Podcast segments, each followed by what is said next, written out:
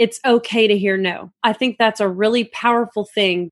It's something that I had to learn because, you know, it's hard not to take it personally. But the thing is, if you believe in yourself, then just keep trying. Maybe you have to tweak your proposal. Maybe you have to tweak what you offered in exchange. Maybe they need more value. Don't be blind to why they said no, but don't let it stop you. You're listening to Femcanic Garage, the podcast that features women in the automotive and motorsports industries, a community that elevates, empowers, and evolves by smashing stereotypes and breaking down barriers for women. I'm your host, Jamie Blosman. Buckle up for the ride, Femcanics.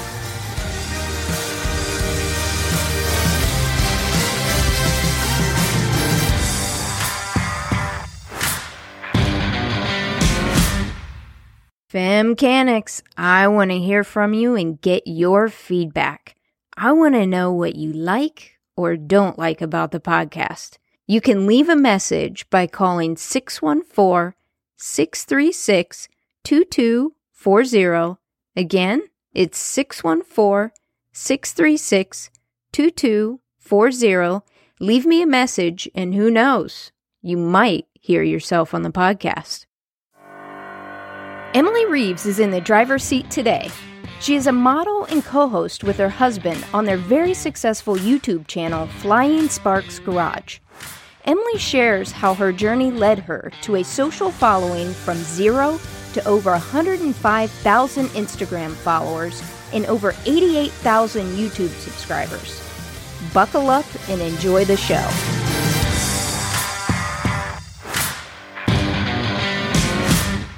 Hello, Femcanics. This is Jamie B coming to you, and I have Emily Reeves in the hot seat or driver's seat today. How are you doing today, Emily? Jamie, I am so fantastic. Thank you for having me on. I'm excited. I am too, and it's it's interesting. I've been following you for probably 10 months to a year now. Femcanic's been up for about a year, and one of the searches that I put in when I first got on Instagram uh, with Femcanic Garage was GTO because I was just curious.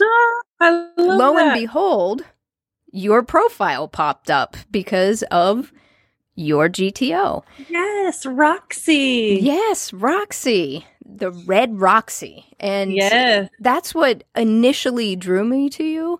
I didn't get on YouTube a lot or anything, so I didn't find you that way. It was your GTO that first drew me in. And then as I started looking around more, I'm like, wow, this is a lot of great content. You and your husband have a YouTube channel, and you guys put out some great content. So thank you for doing that. Well, thanks for saying that. We work really hard to do that and we have a blast. And um, yeah, we started the channel doing an engine build on my GTO, which um, my GTO is an 05. She's a late model GTO shipped over from Australia, originally born as a Holden Monaro. And when GM decided to do their last push with Pontiac, they rebadged a bunch of their Holden Monaros and made them Pontiac GTOs and shipped them over on boats.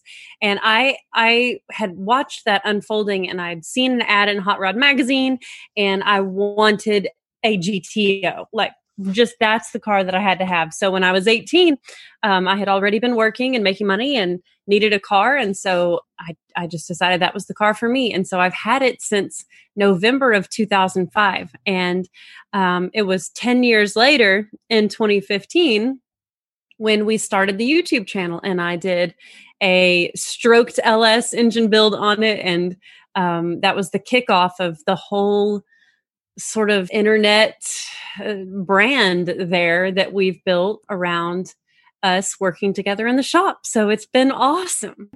Yeah, I was immediately sucked into that. And I think maybe to bring the listeners along, even though there was the pre recorded bio and kind of gave a high level overview of your background, why don't we do kind of the 60,000 foot view? Because your history and what you and your husband are doing is pretty well documented, uh, either by yourself documented, and there's been other avenues and other uh, media outlets that have documented it as well. And Yeah. in the notes, the show notes, what I'm going to do is, if you don't mind providing some of those links so that the guests can go in and view some of those other stories. But I Sure. do want to give you an opportunity to summarize for the audience what is it? How did you end up getting into the automotive industry? Because if any of the listeners uh, follow you at all, they know that you're also a model. So to dive into the automotive industry, sometimes that's not a direct path. So do you mind kind of bringing us along the journey and what started all this? I would love to. So, I started modeling and acting the same year that I met my now husband, Aaron, and he was into cars. So, I did not grow up with a dad that was into cars or knowing anyone that was into cars. And um, back in the day when I was 14 and Aaron was 17 and he asked to drive me home from church youth group in his little Datsun 280Z, I was in shock. I was just like, this boy is so cool and so cute. And he's got this amazing car. And I just, I was hooked. I, I just thought, I just have to learn everything I can about him and this whole hobby of his because I got to be a part of it. And really I hit the ground running. I started reading Hot Rod magazine. I started and really that was kind of the beginning of the whole internet world of like watching things on YouTube. That wasn't really a thing then. Like people didn't um, look at on YouTube at videos as much, um, or even like it was the cusp of Google. It seemed like. I mean, maybe it was because I was a young teenager and I wasn't really into it, but I did a lot of reading with magazines and kind of what's considered old school now, um, books and magazines, um, and so Aaron and I just started our life together really early on. Um, so this year is 19 years that we've been together, and congratulations! Thank you. It's it's just the best. We have such a good time together, and we are very very grateful for the life we have, and um, and the last unfolding of the last five years after starting the YouTube channel. That's been both the most rewarding time in our lives and the most difficult time in our lives because we've melded our two passions and our two sort of basis of knowledge.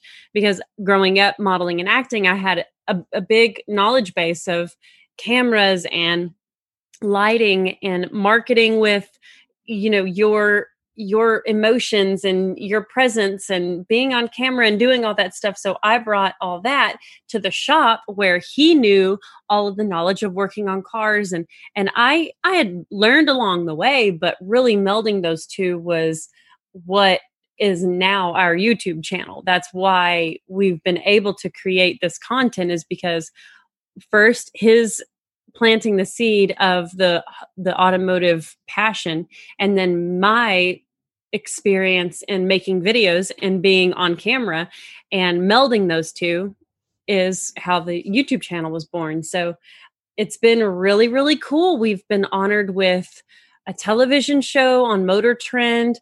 We've been featured in a five page spread in Hot Rod Magazine, um, talking about our little Datsun 280Z that we restored that he was driving, of course, when we met. And we restored it for our 10 year wedding anniversary. That is so cool there's just been a ton of really cool unfolding um, opportunities that have come from the the online brand and and building that and really putting our hearts into communicating our passion and trying to share it with others. So it's been so cool. There's a there's a couple comments that i want to share one hearing you talk about like youtube.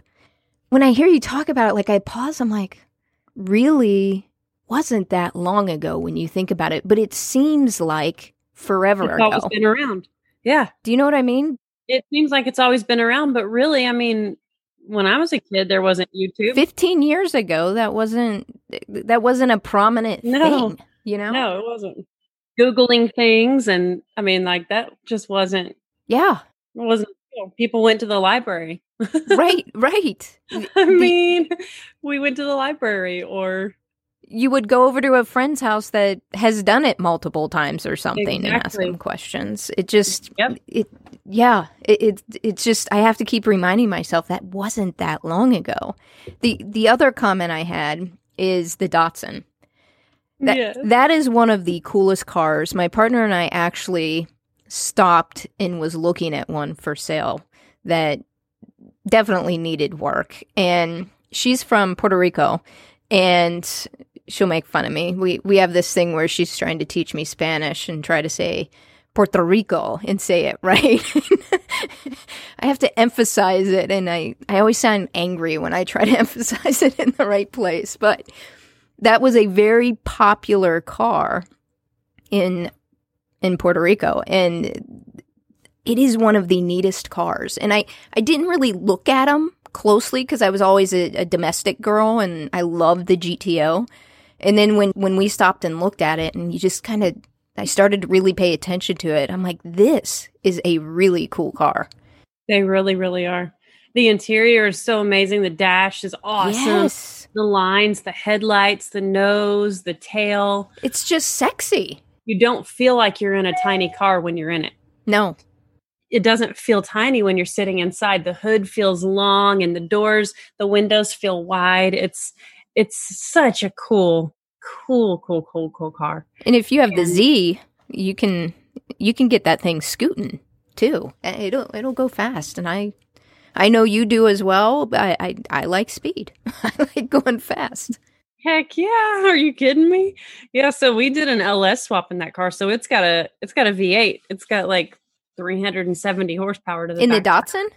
Yeah. Oh. yeah. That's fun. we um we did a couple of unique things with that build. We the first thing that we did that we thought, okay, this is unique. We've never seen this done. We cut a hole in the middle of the hood and we installed stacked injection, so individual throttle bodies. So there's eight stacks that come out of the hood of this car and and that's really when you're a car guy, that's the first thing you notice whenever you see that thing pull up. You're like, oh, dude, yeah what did they do? There are stacks coming out of that hood. Like that is sick. Um, and then the next thing we did that was kind of a unique move was we built custom 180 degree headers for the car. So while we did V8 swap it, we didn't want it to sound like a muscle car, like a like a cammed V8.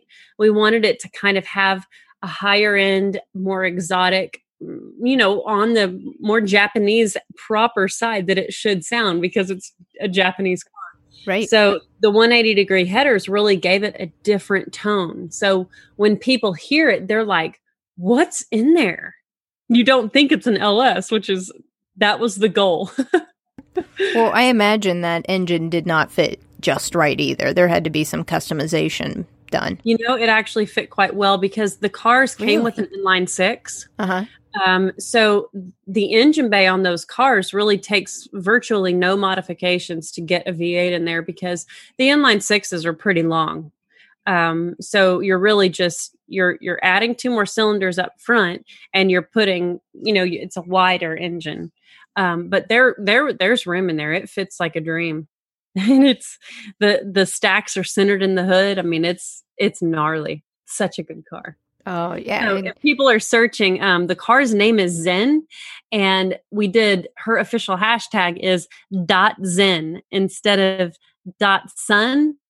It's D A T Z E N. So if people are searching, they can search that hashtag and they can find the all the build pictures. Um, you know, on Instagram, you can go all the way back to when we pulled it out of the out of the airplane hangar that we kept it in for years and years and pulled it back out and started the build process and we did that build in 2017 so. That uh, is way cool and and i yeah. have to ask this as in as someone who has restored cars it is not cheap at all. How did now we had talked a little bit about um, sometimes you can reach out to uh, companies to see if they're interested in sponsoring certain things in the build. Now is that something that you and your husband do or do you self-fund everything well, so yes, we self fund, um, but I I do spend hours upon hours building relationships with companies that um, I want to work with. So what we'll do kind of our process when we're getting ready to build a car is we go over all the things that we want to do to the car so, like, these are the wheels we want. This is the suspension we want. These are the engine mods that we want to do. These are, you know, this is what we do want to do with the paint and the interior. And so uh, we make a list and like a build sheet. And then from there, I will reach out to all the companies that are represented in the build sheet and I'll say, okay, here's who we are. Here's what we do. Here's what I'm want to provide for partnering up on this build. This is where the car is going to be seen, you know, all of those things. So I spend a ton of time creating proposals and building relationships with the companies because um, that was one of the goals was to utilize the fact that that's where marketing is nowadays. Um, you know, it's not just television ads or ads in magazines. A lot of companies are seeing value in influencers and YouTube marketing and social media ads in um, Facebook and Instagram because that's a lot of where people are gaining inspiration for their builds. You know, you post a video of, um, you know, my car idling, and everybody get messages me like, "Oh my gosh, what camshaft is that? I have to have it. It's so badass." And I'm yeah. like, "Yeah, here's the part number." You know, and companies know that. Companies know that when you have eyeballs on you, you have an opportunity to sell parts that you're excited about and that you're you're down with. So I've asked every woman I've interviewed one of the questions I ask them is, where do you go if you feel stuck? And the first answer, and, and even outside of my interviews, personally, if we get stuck, the first place everyone goes is YouTube. Oh, absolutely. I haven't heard a different answer. I haven't heard anyone say they go to the library. I haven't heard a single person say, I watched some episodes on Motor Trend. I haven't heard a single person say, it's always YouTube. Yep. Always. Yep. Yeah. It that- is. It is an incredible source. Now, do you and your husband do this full time now then? Well, so uh, since COVID, yes. um, my modeling and acting was thriving pre COVID, but um, all of that shut down with COVID and it's slowly starting to pick back up. But um, Aaron, his family business is heavy diesel repair and he worked in that business for years and years and years and then beginning of this year we both decided okay we're not doing the heavy diesel repair job anymore. We think that the trajectory of flying sparks will allow the ability for you not to have to go do that because that job was really a beating for him. Just a lot of dynamics there that it's just not his dream job. So he did it for a lot of years and he he's amazing at it but it felt really good for him to step away from that phase and that chapter of his life. So he was full-time in flying sparks garage and i was still modeling and acting um, pre-covid. So now with the virus and all of the craziness we are both full-time flying sparks garage but um, once my modeling and acting picks back up i'll be back at that too but um, we work nights and weekends, you know, on on everything. So um, the production will not change. It'll it'll be the same on Flying Sparks. I'll just be working more. now, did whose idea was it to fire up the YouTube channel for Flying Sparks and turn that into production? Because what you guys do, you do it very well. I've seen um, I don't want to say amateurs. And I'm not saying you're an am- amateur, but where you don't have a motor trend backing you or something like that. And what you guys, the, the output you have is quality work. I've seen some, you know, sound quality that's bad on different YouTube channels and stuff, and there's a consistency that you have around yours. Whose idea was that to to kick that off and start that?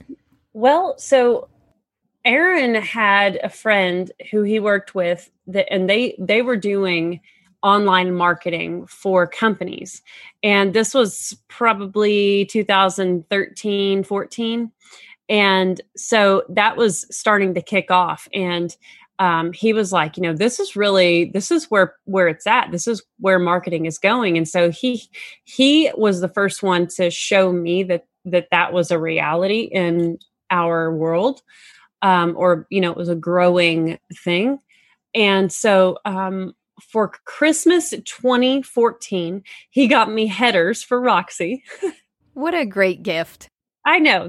And so uh, I had a Dyno Tune set for the beginning of January to have Roxy a, a fresh tune after I installed my headers.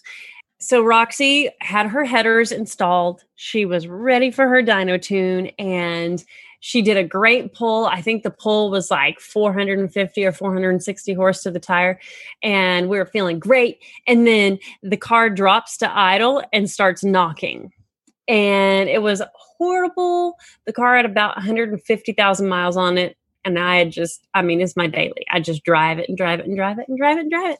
And so um, that was the point that I knew I had to do something else to the engine because I'm like, you know, I can't go back with just a stock motor.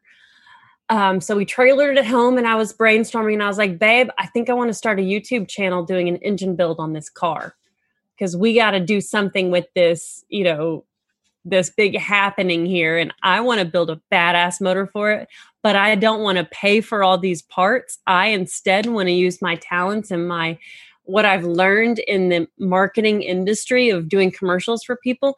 I want to do that for parts companies that I believe in. I want to get really sick engine parts and make videos and put them online and talk about why I love these parts. And then that's going to create value for those companies.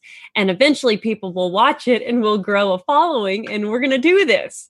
And so he was totally behind me 100% because he knew the power of of marketing in that way and we just started shooting videos and off we went and that wow. that first season um, when we were building the 408 stroker for roxy the videos are very short they're very simple but we worked really hard on the lighting and on you know there's this interesting element because i have lots of confidence in front of the camera but my confidence level and my knowledge base of engine building and all of that was lacking.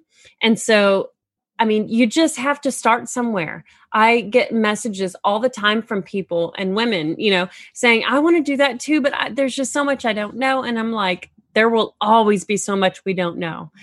But you just have to start. If you have a passion for it and you want to do it, do it. Make it happen. Be unapologetic. Say, I'm not an expert. If you want an expert, that's not this channel. I am I'm an amateur and I'm going for it. And I'll make mistakes, but I'll film them and you can learn from them too. And that's what we do. That's a beautiful message, Emily. It, it, it really is. And Aaron just was like, okay, babe, let's go ahead and do this. Yeah, absolutely. How did you know what equipment to get to get started? Because that's another blocker for people. You, you and I talked in the pre interview, and you said one of the key messages around flying sparks is hey, get out there and do it and do do this together. It doesn't have to be the man out in the garage working. It can be the husband and wife working together. Oh, absolutely. And there's women out there, you know, it's one thing to go out and do it, but there are a whole subset of people that you pointed that you just mentioned where they'll reach out, "Hey, I want to do this." Where maybe they're just scared or they don't even know where to start or they think it's incredibly oh, yeah. expensive to start. Well, it's it's extremely intimidating. There's so many unknowns and there's a lot of work that you don't know what it's going to entail and so it's just so much easier to want to do it than it is to actually do it. Um, but what I always tell people is I literally started with my iPhone and I still shoot a lot with my iPhone. Um, a big honking camera is great because it gets wonderful footage, but you've got a badass camera in your back pocket and you have no freaking excuses. So the the the iPhone or any smartphone that takes video is going to be your best friend. Set it up somewhere and just start talking to it like it's your friend. Don't talk to it like it's a scary internet. Talk to it like it's your friend because that's who you're going to want to create your followers to be. You want your followers to feel like they're your friends.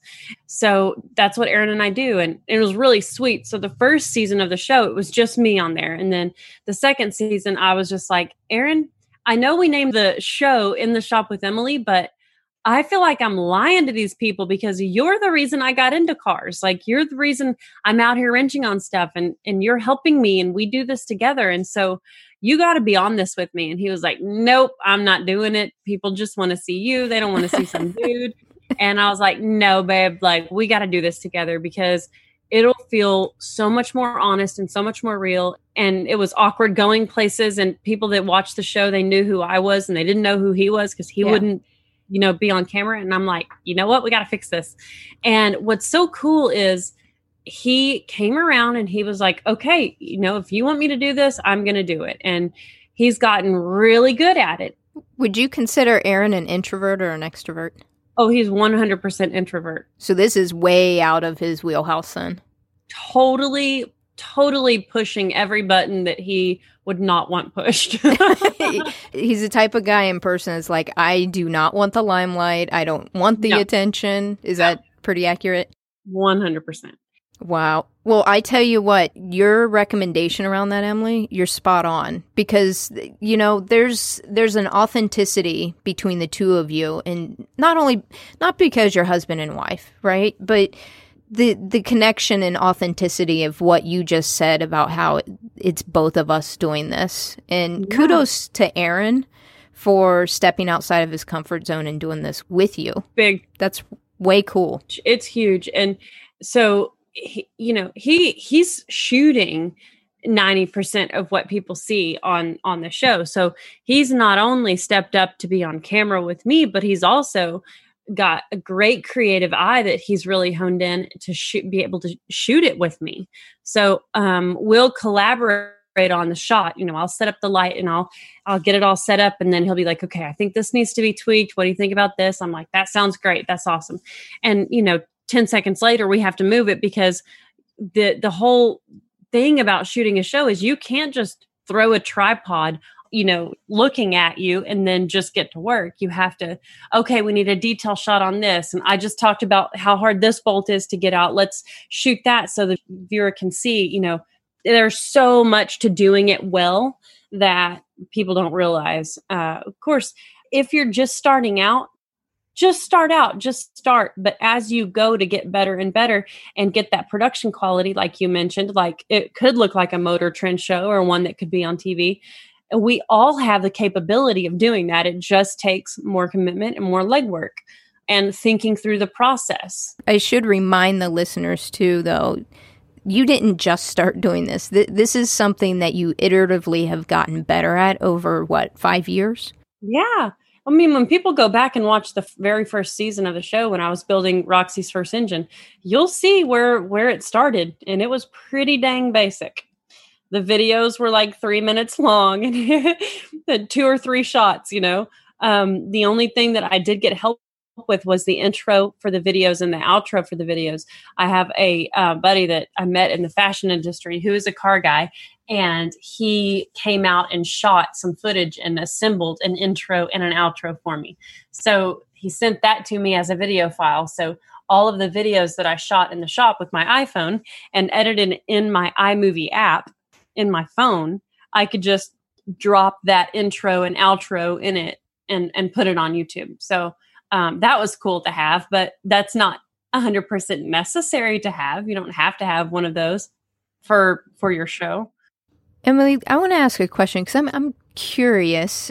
You guys have done that, and then the first season, Aaron wasn't on it. Aaron started becoming more on it. And when you say season, are you calling a season like one year?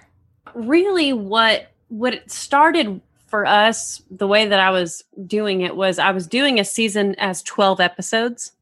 So I started off, and and I still am not super consistent with my uploads. So really, a season is just what I've decided is like 12 episodes. But I've I've organized the playlist where people can go back and look and look at that sort of chunk of time. So if people want to go back and watch the first 408 build on Roxy, that's a playlist. So you just scroll back in the playlist and you'll see like that was the first build on the channel. So that's like season 1 you know and then we did another build and that's like season two and we, we'll sprinkle in other um, random videos in there of our adventures or if we have one small project that we're just filming. So there's like a miscellaneous adventures and wrenching playlist. But all of the builds are organized in playlists so people can go back and like watch the Z car build from day one. And it's a whole playlist. So they can just click the playlist and say play whole playlist and they can do like a binge watching session of all of those build episodes. And so that's I'm I love the way that's done, and I've got to get a lot of good feedback on how I've organized that because instead of bouncing around and trying to find oh, right. oh where's part two, you know, it just automatically starts because you have it in the playlist. So it's pretty cool. So one of the things that you said that when you kicked this off is like, hey, I want to leverage my skills in promoting and sending out proposals and just being in the marketing industry. So that's clearly one perk. In your first build with Roxy, did you get some sponsorship? I did, yes. So Roxy's engine blew up in the beginning of January. And then we didn't start the channel until middle of March.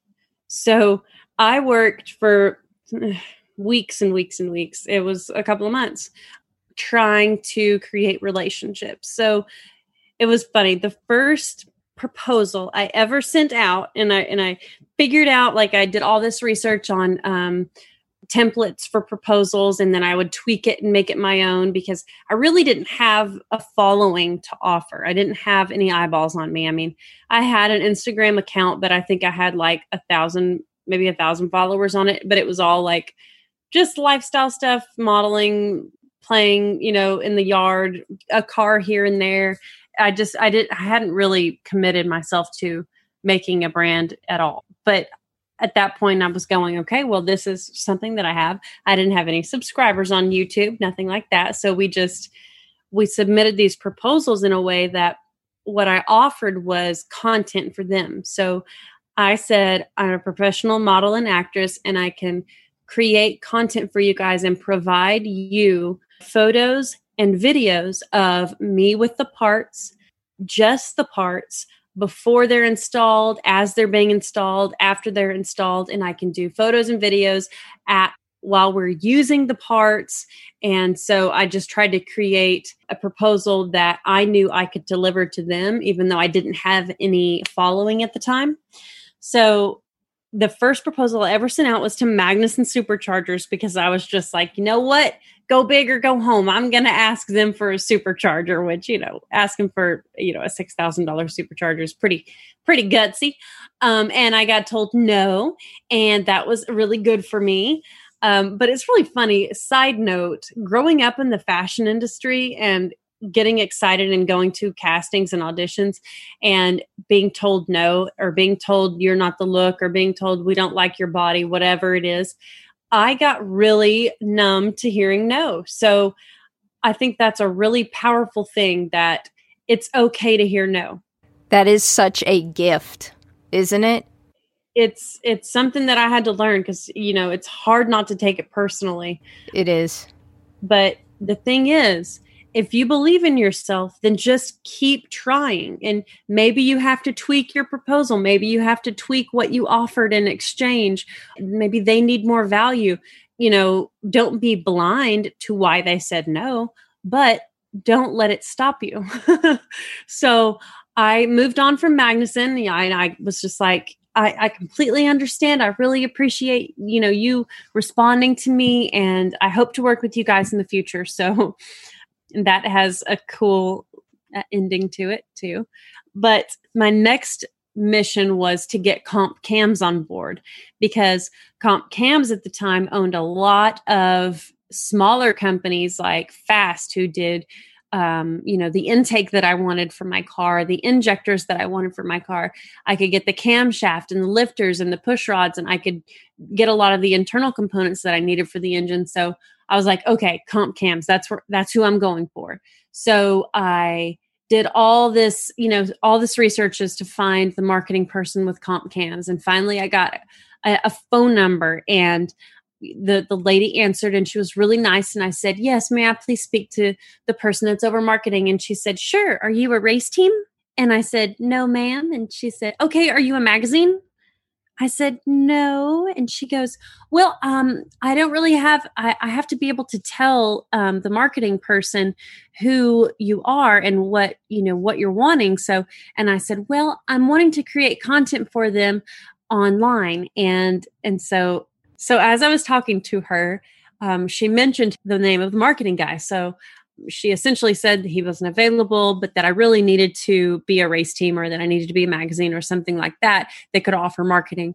And so I was just kind of bummed and I got off the phone with her and I thought about it for a couple of days and I was like, well, the only thing is I, I know his name. So I guess I can just try calling back and saying my name and just asking for him and see if that works because now that I know his name, that might make a difference. And so I just tried it. I just called and I, you know, had confidence in my voice and I said my full name and I asked for the man and she said sure let me redirect you so my heart sank and i was like oh my god what am i going to say i got through to him what am i what am i going to say so it was really funny i just kind of sat there and instantly you know had that wave of nervousness and he answered and i was just really honest and i just said i'm starting a youtube channel and i i've put together a proposal for you and i'm a professional model and actress but I've never done anything in the automotive world, but I do have confidence that I can create content that you guys can share on your website, in email blasts, on social media. However, you want to use it, you can use it. And I can send you guys samples because I had in the shop, I had taken pictures and videos of like samples that I could submit to these companies so that they knew that I could create, you know, good photos and good video and stuff because I didn't just want free stuff. I wanted to offer them value. And that's something that a lot of companies get all the time is people just want free stuff. And they're like, oh, I'm going to take it to car shows. You know, well, that doesn't really do that much for that company. They really need value for what they're investing. So after about three weeks, maybe a month of going back and forth with him, he finally was like, okay, we want to work with you, Emily. Send me your parts list. We'll get you some parts headed your direction. So that was huge. And that was my first sponsor. And they felt excited to work with me. And I was so honored. And I worked super, super hard to make them proud. And I feel in that time I did really good for them. And I learned a whole lot. And more relationships have just grown. And and that's where it all started for me and Emily I have to ask you when what? you when you got that first box in the mail oh my gosh if that was their first sponsor what did you do did you did you capture that footage the first box that you got well no because we weren't that good at shooting then I mean, did you do like a happy dance or something? Well, oh my I could... gosh, I'm the hugest dork. It's like I I just freaked out. It's like I think I told Aaron it was better than getting headers for Christmas times 1000. And he was like, Really, babe? I was like, But I worked so hard for these. I worked so hard for these parts, you know? And uh, he's like, I understand. You know, it's just such a good feeling um, when you've worked so hard for something. And, and really, that was the start of all the work. I mean, that was not the beginning of like, oh, cool, I got free stuff. It was like, now the work begins because I have to earn these and I have to create value for these guys and they trusted me and off we go. So, wow like you you just telling this story i'm sitting here like ooh i'm i'm imagining you know going through this journey with you. And i'm like oh my god you know seeing that box get delivered and open it the first time like i'd be doing like a little happy dance. And yeah. I'm a dork as well and my happy dances look ridiculous so. I'm just curious, Emily. Like when I sit there and I see a lot of the comments and different things like that, of the different platforms, when you talk about, you know, if you think of a scale, you know, nice niceties versus vulgar and being just a jerk. You know, it goes Instagram's on the nicest end, then it's Facebook and YouTube. People seem to be ruthless. Uh, of all the platforms that I've looked at, they, they seem to be the most rude on YouTube. Your main platform is YouTube. How do you handle that? Man, that has been a lot of learning right there. People say some of the craziest stuff. There's like different categories of feelings when I read the comment section. Um, I will say that the large percentage of people are wonderful, complimentary, just the sweetest, most wonderful people. But you do get a fair amount of people that will just you can just see that in their typing that their fingers were just on fire with meanness because it's it's so crazy how people will say things that they would never say in person. But honestly you you just have to let it go. There are some really beneficial constructive criticism comments that you can learn a lot from. And in fact, early on in the engine build with Roxy, I I received my intake and I I started the installation of the intake at the end of an episode. So I set my intake on and I started the bolts by hand and I said something like on the next episode we'll get this intake installed. Um, and the person one of the people that commented was so mean but he was right. He he said he called me bad names this such and such doesn't know how to work on a bleep, bleep, bleep car. He said she used regular bolts on her valley cover tray instead of the low profile button head bolts. And those are going, when she tightens her intake down, those are going to bust up through the bottom of her intake and ruin it. That dumb blankety blank blank. And I read that comment and I didn't read any of the bad words. All that I heard was I used the wrong bolts, and I'm so thankful I did not tighten it down. And so I started digging through my box of parts, and there were those low profile button head bolts.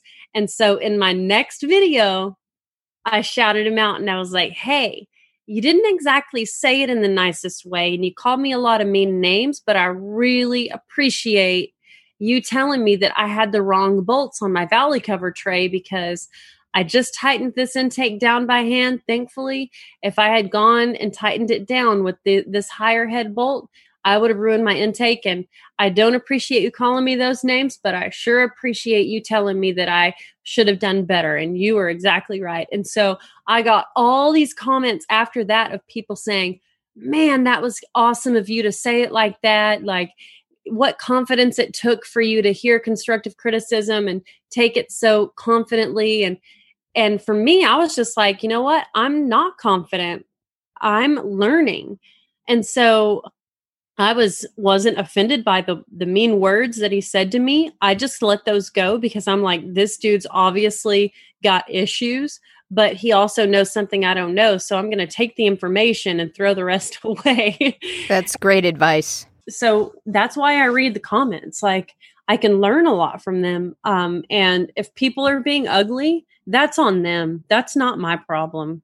That just makes them look like a horrible person. It doesn't make me look like a horrible person. Right. I mean, if I do something wrong or if I say something mean, then yeah, I mean, by all means, call me a whatever. But I know in the way that I am and the person I am online, I would never say something to be called a a witch with a B. You know, like no way, man. Yeah. I'm just that's on me. And yeah. so, like, if somebody calls me that, like, that's on them. That's yeah. not my problem. I'll tell you one thing that I think is really cool about your channel is that you include your niece. You'll include neighbor kid. Like you, it's inclusive. Like it, yeah. you take what you do seriously, no doubt about that, but you aren't so rigid around it either. In watching some of the videos with your niece, she is freaking adorable, by the way. Thank and you. it, it just, I, I think it's really neat how you do that.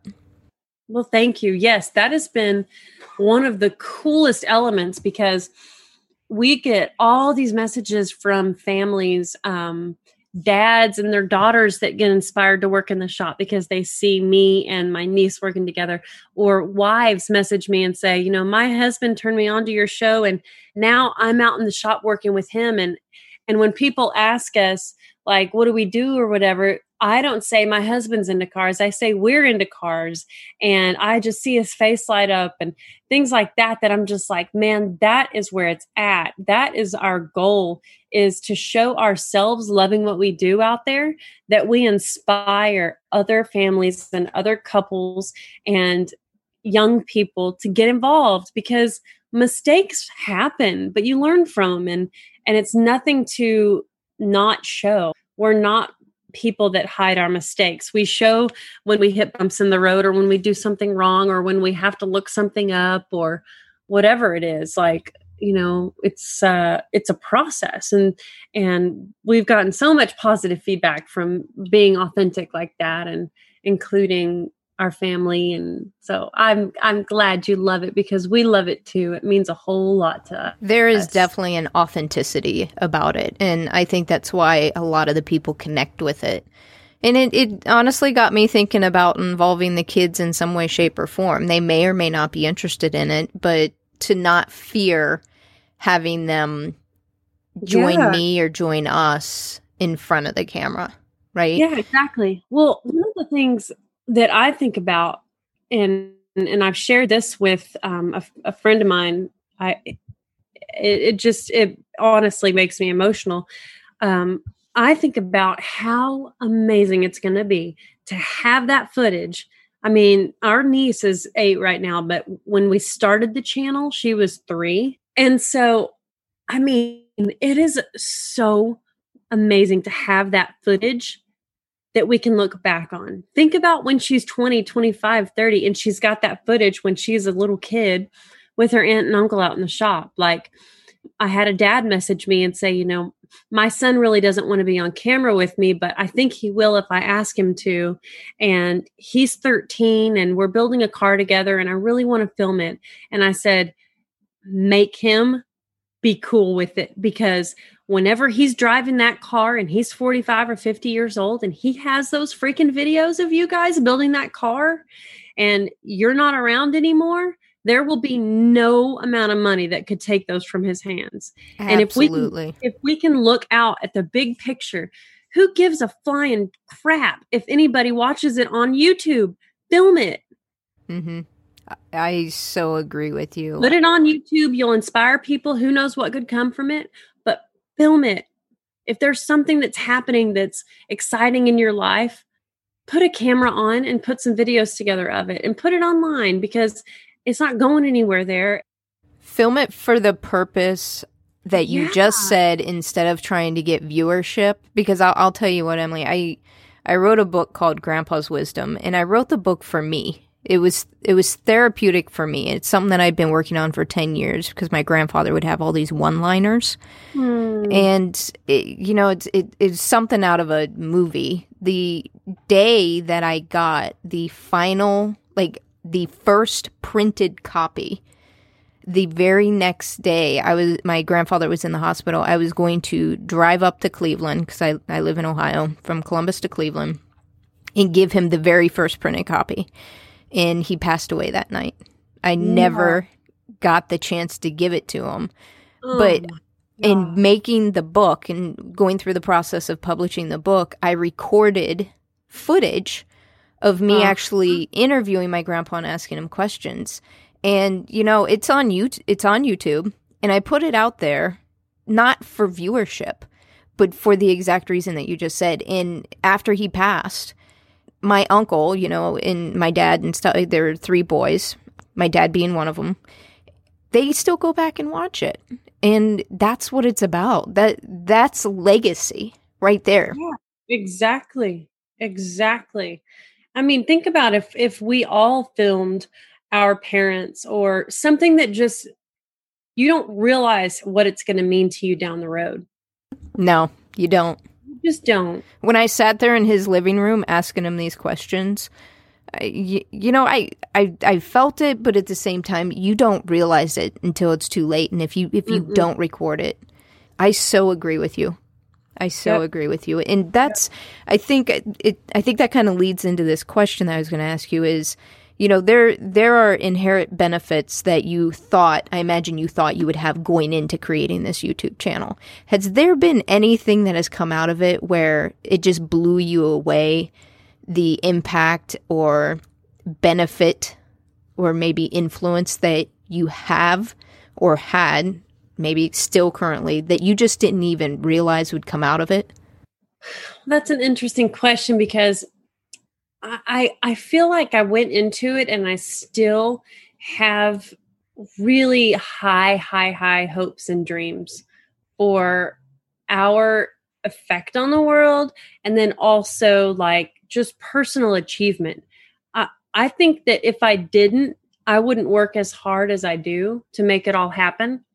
Like I don't think amazing stuff happens by chance or it just drops in your lap. I mean, maybe sometimes, some incredible stuff will just be like, oh my gosh, I did no- absolutely nothing for this to happen. Maybe that happens sometimes, but honestly, like I work so hard that my dreams are a constant thing that I think about and dream about and hope about.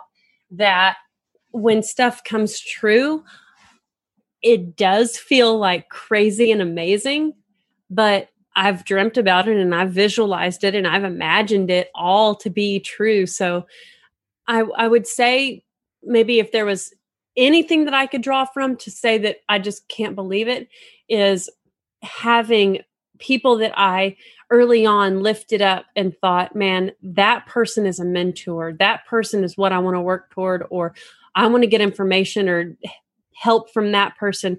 And now today, a lot of those people I call friends and they consider me friends. That is a huge, like, damn, that's cool.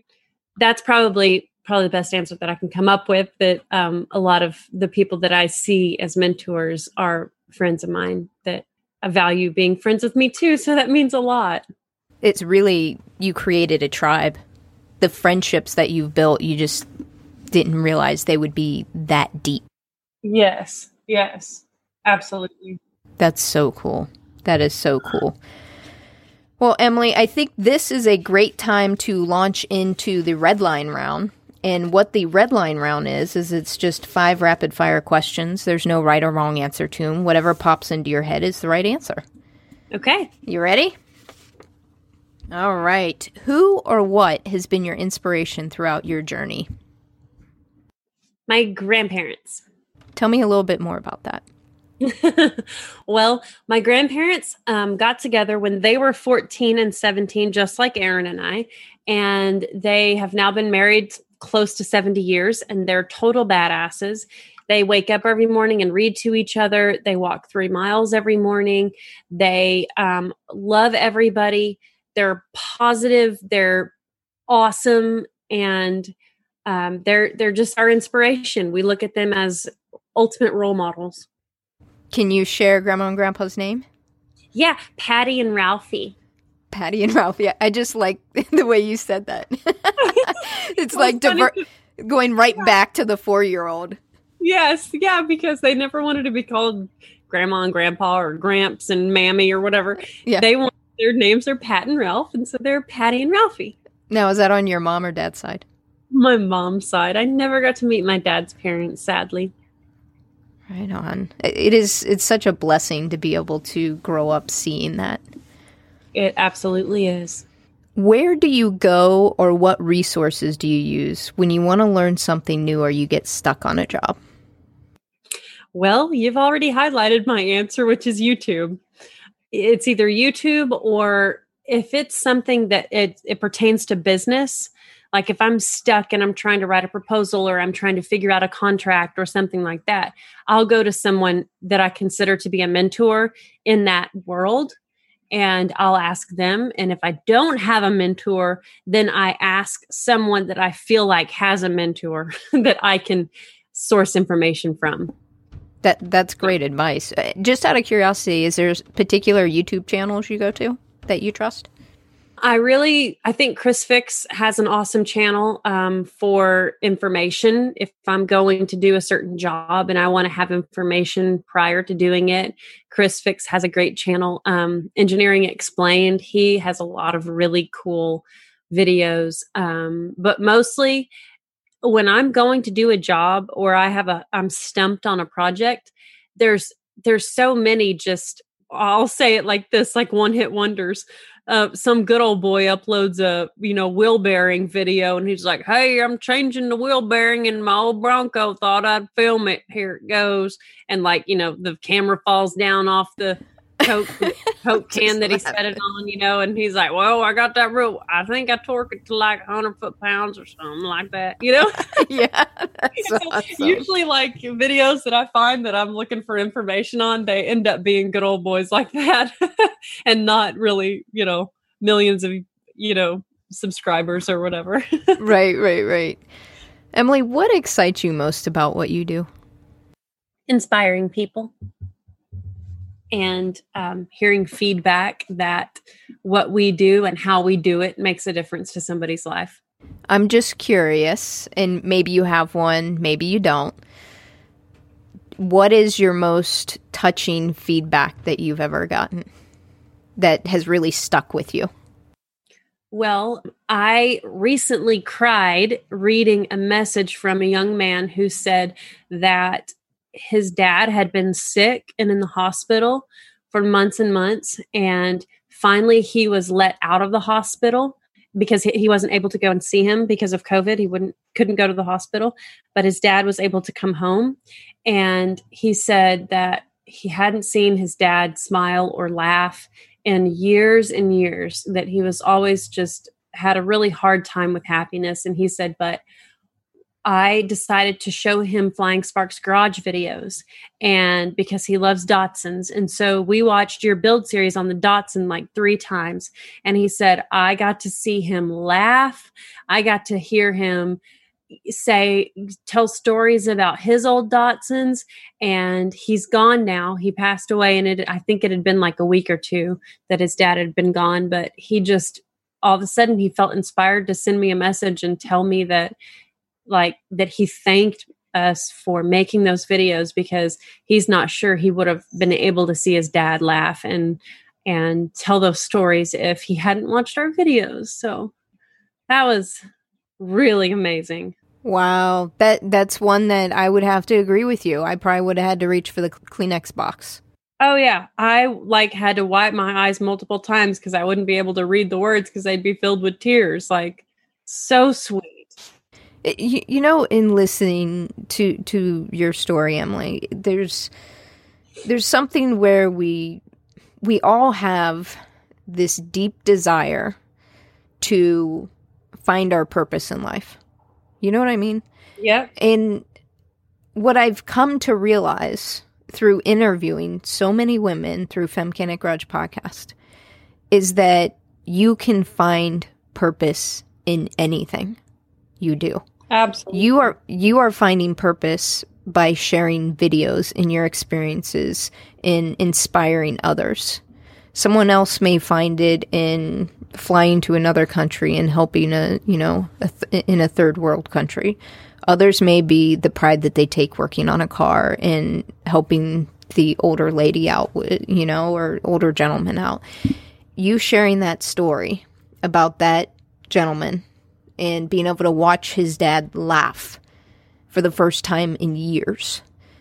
Incredible. It is. And sometimes I feel like as human beings, we overcomplicate yeah. what finding purpose in life is. It, we sometimes both- we think it's this big, grandiose thing, and sometimes it's truly in the small things.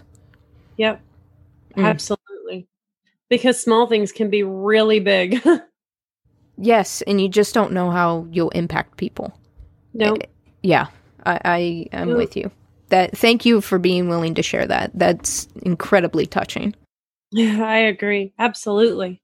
I'm very thankful that he sent me that message. Eh, eh, and that's the other thing that I think a lot of people when when you do what you do, Emily, and, and you're on a YouTube channel and you're shooting these videos and even with podcasting you get that sometimes people feel like you're out there somewhere, yeah. right? Yep. And and you can't be reached.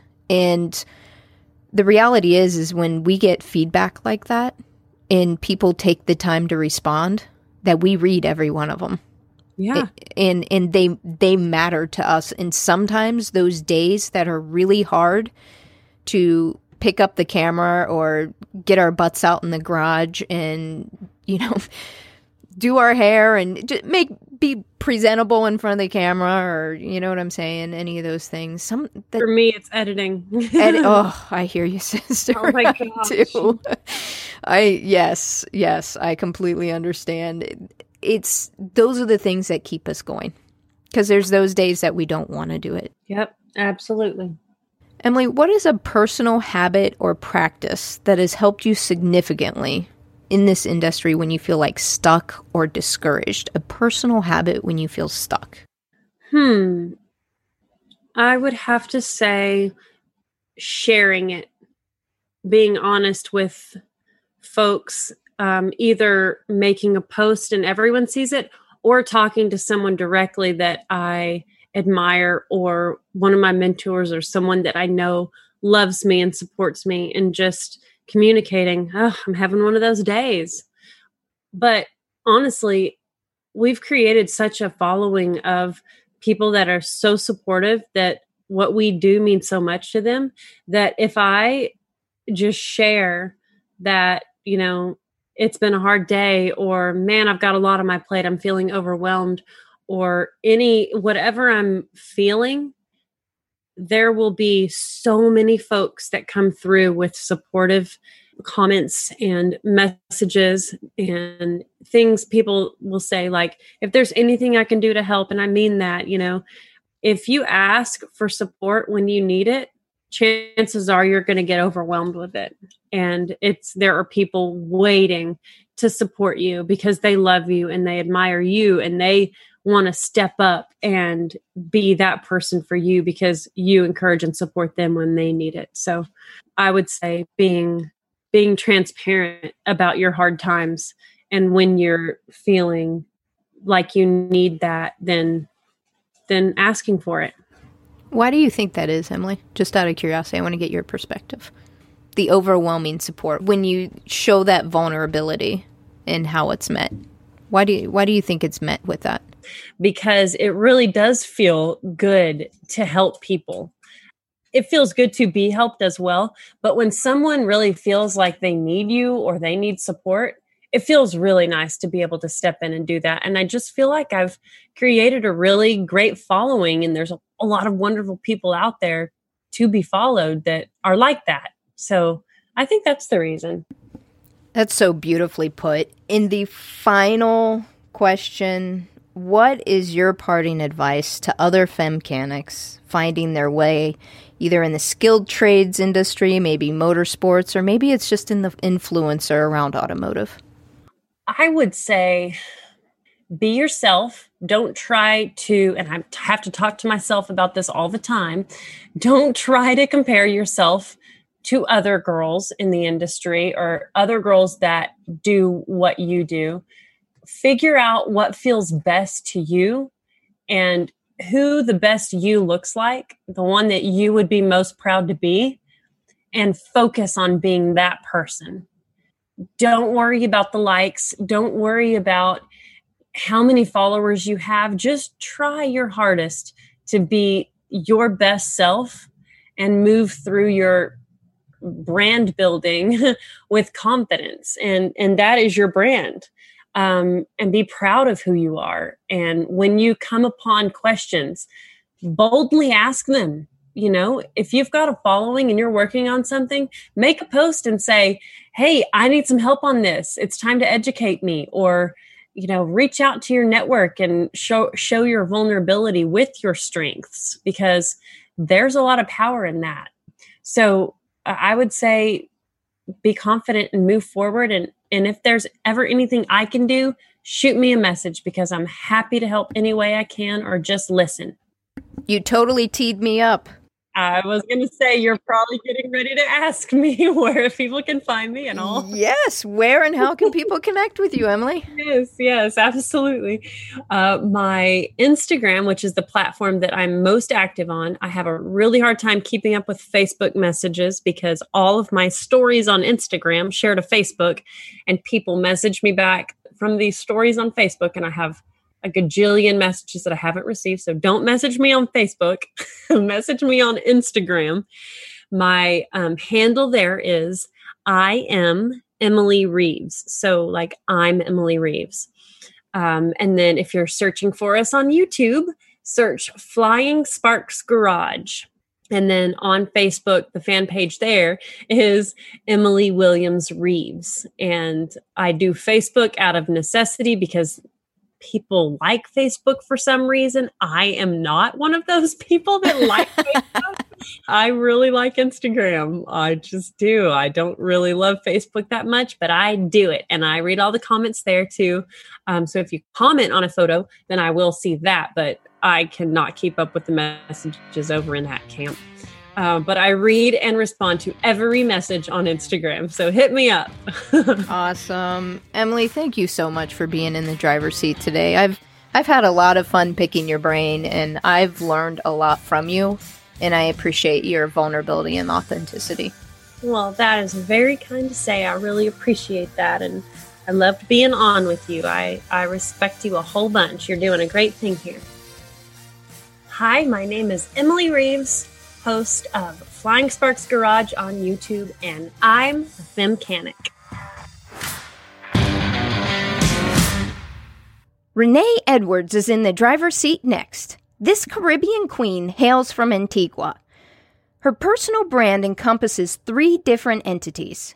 In real life is her motivational speaker, modeling, and entrepreneur entity. LHF Motorsports is her racing, media, and culture entity.